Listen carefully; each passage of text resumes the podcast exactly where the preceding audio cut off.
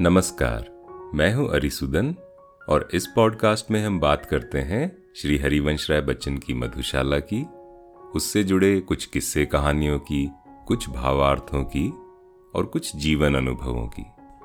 पिछले अंक में हमने एक किस्सा सुनाया था श्री हरिवंश राय बच्चन जी के पिताजी का कि वो कैसे एक बार हिंदू मुस्लिम दंगा रोकने के लिए स्वयं ही लाठी उठाकर खड़े हो गए थे और लोगों को समझाने में सफल भी रहे थे। और एक बात बताई थी बच्चन बाबू की जिद के बारे में। चलिए, आज के अंक में इसी तरह की एक और कहानी सुनते हैं। मगर उससे पहले उस बात से जुड़ी मधुशाला की ये कविता। श्रम संकट संताप सभी तुम भूला करते पीहाला। यानी श्रम, हार्डवर्क, संकट मुश्किल, संताप, दुख, ये सब भूलकर तुम हाला पीते हो। श्रम संकट, संताप सभी तुम भूला करते पी हाला सबक बड़ा तुम सीख चुके, यदि सीखा रहना मतवाला। यानी ये सब भूल के तुम हाला पीते हो, और अगर तुमने मतवाला होके रहना सीख लिया तो इसका मतलब तुमने जीवन का सबसे बड़ा सबक सीख लिया। श्रम संकट संताप सभी तुम भूला करते पीहाला, सबक बड़ा तुम सीख चुके, यदि सीखा रहना मतवाला। व्यर्थ बने जाते हो हिरजन, तुम तो मधुजन ही अच्छे। यानी ऐसे ही तुम धर्मों में पढ़ते हो, कोई भगवान का इंसान है, कोई किसी निचली जाति का इंसान है। तुम खाम खा इन सब बंटवारों में अपना समय बर्बाद कर रहे हो। उससे अच्छा तो तुम मधुजन बन जाओ। यानी वो जो मधुशाला में रहते हैं। यानी वो जिन्होंने खुश रहना सीख लिया है। व्यर्थ बने जाते हो हिरजन, तुम तो मधुजन ही अच्छे। ठुकराते हिर मंदिर वाले, पलक बिछाती मधुशाला। यानी ऐसा होता है कि जो लोग धर्म के नाम पर बंट जाते हैं उनको तो मंदिर मस्जिद वाले ठुकरा देते हैं कि आप किसी और जाति के हो, आप किसी और धर्म के हो, आदि आदि। किंतु मधुशाला जो है, वो सबका स्वागत एक ही तरह से करती है। अगर आपने मतवाला होना सीख लिया है तो मधुशाला आपका पलक पावड़े बिछाकर स्वागत करेगी। व्यर्थ बने जाते हो हिरजन, तुम तो मधुजन ही अच्छे, ठुकराते हिर मंदिर वाले पलक बिछाती मधुशाला। बच्चन जी के लड़कपन का एक किस्सा है। उनके मोहल्ले में एक कायस्थ दंपति था, यानी कायस्थ कपल। उनमें से पति की मृत्यु हो गई। अब जो विधवा थी, वो बच्चों को लेकर कहाँ जाए? उन्हीं दिनों वहाँ बाहर से आए हुए एक सरदार जी थे तो उन्होंने इस महिला की कुछ काम दिलाने में और कुछ घर दिलाने में मदद कर दी। अब हुआ ये कि कुछ समय के बाद वो सरदार जी भी चल बसे। लेकिन ये जो महिला के साथ उनका रिश्ता बन गया था, उसको समाज ने बुरी नज़र से देखना शुरू कर दिया और उसको स्वीकार करने से ही मना कर दिया। यहाँ तक कि इस महिला का और उसके बच्चों का सामाजिक बहिष्कार हो गया, रोटी बेटी का व्यवहार पूरी तरह से बंद। अब कुछ समय बाद उसी परिवार की एक सयानी लड़की का विवाह एक कायस्थ परिवार में तय हुआ। किंतु लड़के वालों ने शर्त रख दी कि कुछ एक अच्छे कायस्थ घरों के लोग अगर उनके यहाँ खाने पर आ जाएँ, तभी वो ये शादी स्वीकार करेंगे। मतलब ये था कि अगर अच्छे कायस्थ घरों के लोग जो थोड़े बड़े घर हैं जो जाने माने घर हैं उनमें से यदि कोई इस शादी में शामिल हो जाए तो इसको सामाजिक स्वीकृति मिल जाएगी। अब ये जो बहिष्कृत परिवार था विधवा का और उसके बच्चों का ये काफ़ी भले लोग थे। बड़े विनम्र और सबकी सेवा करने में हमेशा तत्पर। लोगों के काम में हमेशा मदद करने जाते, किंतु खाने के समय गायब हो जाते, क्योंकि वो जानते थे कि लोग उन्हें अपने साथ बिठलाकर नहीं खिलाना चाहेंगे।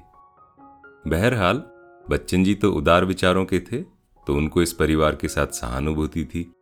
तो उन्होंने तय किया कि क्योंकि वो एक अच्छे कायस्थ घर से आते हैं तो अपने कुछ चचेरे भाई और दोस्तों के साथ उस परिवार में खाने के लिए तैयार हो गए, ताकि उस विवाह को सामाजिक स्वीकृति मिल जाए। अब उन लोगों ने बच्चन जी को बड़ी आवभगत के साथ खिलाया और इतना प्रसन्न थे कि उनकी आँखों में उपकार के आँसू आ गए। दुत्कारा मस्जिद ने मुझको कहकर है पीने वाला, ठुकराया ठाकुर द्वारे ने देख हथेली पर प्याला। दुत्कारा मस्जिद ने मुझको कहकर है पीने वाला। ठुकराया ठाकुर द्वारे ने देख हथेली पर प्याला। कहाँ ठिकाना मिलता जग में, भला अभागे काफिर को। कहाँ ठिकाना मिलता जग में, भला अभागे काफिर को। शरण स्थल बन कर न मुझे, यदि अपना लेती मधुशाला। कहाँ ठिकाना मिलता जग में, भला अभागे काफिर को शरण स्थल बन कर न मुझे यदि अपना लेती मधुशाला। अब इस बात से बच्चन जी के चाचा लोग और जो कुछ रिश्तेदार थे, दकियानुसी विचारों वाले, वो जल भुन गए और उन्होंने एक तरह से बच्चन जी के परिवार का ही बहिष्कार करना शुरू कर दिया। अब जब बच्चन जी के भाई शालीग्राम का गौना हुआ और रिश्तेदारों को भोज के लिए न्योता भेजा गया। समय दिया था रात आठ बजे का। आठ बज गए, नौ बज गए, दस बज गए, रात ग्यारह बारह बजे तक कोई नहीं पहुँचा। बच्चन जी कहते हैं कि तब किसी से पता लगा कि रिश्तेदार इसलिए नहीं आए क्योंकि हमने एक बहिष्कृत परिवार में भोजन कर लिया था। इतना ही नहीं, दूसरे लोगों को भी चेतावनी दी गई थी कि इस घटना के बाद जो बच्चन परिवार के यहाँ भोज पर जाएगा, उसका भी जाति और समाज से बहिष्कार कर दिया जाएगा, और शायद इसी डर से शालिग्राम के गौने पर कोई नहीं आया। पिताजी बड़े दुखी हुए, क्योंकि अभी घर की एक बेटी ब्याही जानी थी। अगर परिवार ऐसे बहिष्कृत रहा तो कौन शादी करेगा? तब हरिवंश राय बाबू ने पिताजी को समझाया कि क्या हुआ अगर बिरादरी ने हमें छोड़ दिया? अब हम मानव परिवार के सदस्य बन चुके हैं। अब देखिए, ये जो मानव परिवार के सदस्य बनने की बात है, ये जो मानववाद है, जीवनवाद है, यही मधुशाला में झलकता है।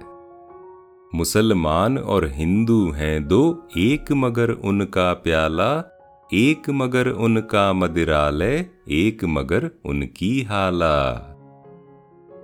दोनों रहते एक न जब तक मस्जिद मंदिर में जाते। यानी जब तक मंदिर मस्जिद में जाते हैं तो दोनों बटे रहते हैं, एक नहीं होते। या फिर इस तरह से कहें कि जब तक लोग मस्जिद मंदिर में जाना शुरू नहीं करते, तब तक वो एक रहते हैं, जैसे ही एक मंदिर का रास्ता ले लेता है, एक मस्जिद का रास्ता ले लेता है, तब वो दो हो जाते हैं। दोनों रहते एक न जब तक मस्जिद मंदिर में जाते बैर बढ़ाते मस्जिद मंदिर, मेल कराती मधुशाला। बैर बढ़ाते मस्जिद मंदिर, मेल कराती मधुशाला। बच्चन जी, अपनी आत्मकथा में भी जाति और धर्म के भेदभाव में काफ़ी बात करते हैं। उसे नकारने के कई तर्क, कई उदाहरण भी दिए हैं। और ये सब धर्मों की जो कॉन्वर्जेंस होती है, जब सब लोग मिल जाते हैं एक मानव की तरह तब कहाँ कोई कायस्थ, क्षत्रिय, ब्राह्मण, मुसलमान, क्रिश्चियन ये सब रह जाता है? जैसे एक कायस्थ क्षत्रिय की भूमिका क्यों नहीं निभा सकता? अब जैसे अर्जुन तो क्षत्रिय थे, किंतु द्रौपदी के स्वयंवर में तो ब्राह्मण बन के गए। अब जैसे बच्चन जी का परिवार तो कायस्थ था, व्यापार करते, फिर भी उनके पर बाबा स्वयं एक नायब सूबेदार थे, घुड़सवारी करते थे और तलवार चलाने में उस्ताद थे। लड़ाइयों पर जाते थे। वो बातें विस्तार से फिर कभी सुनाते हैं।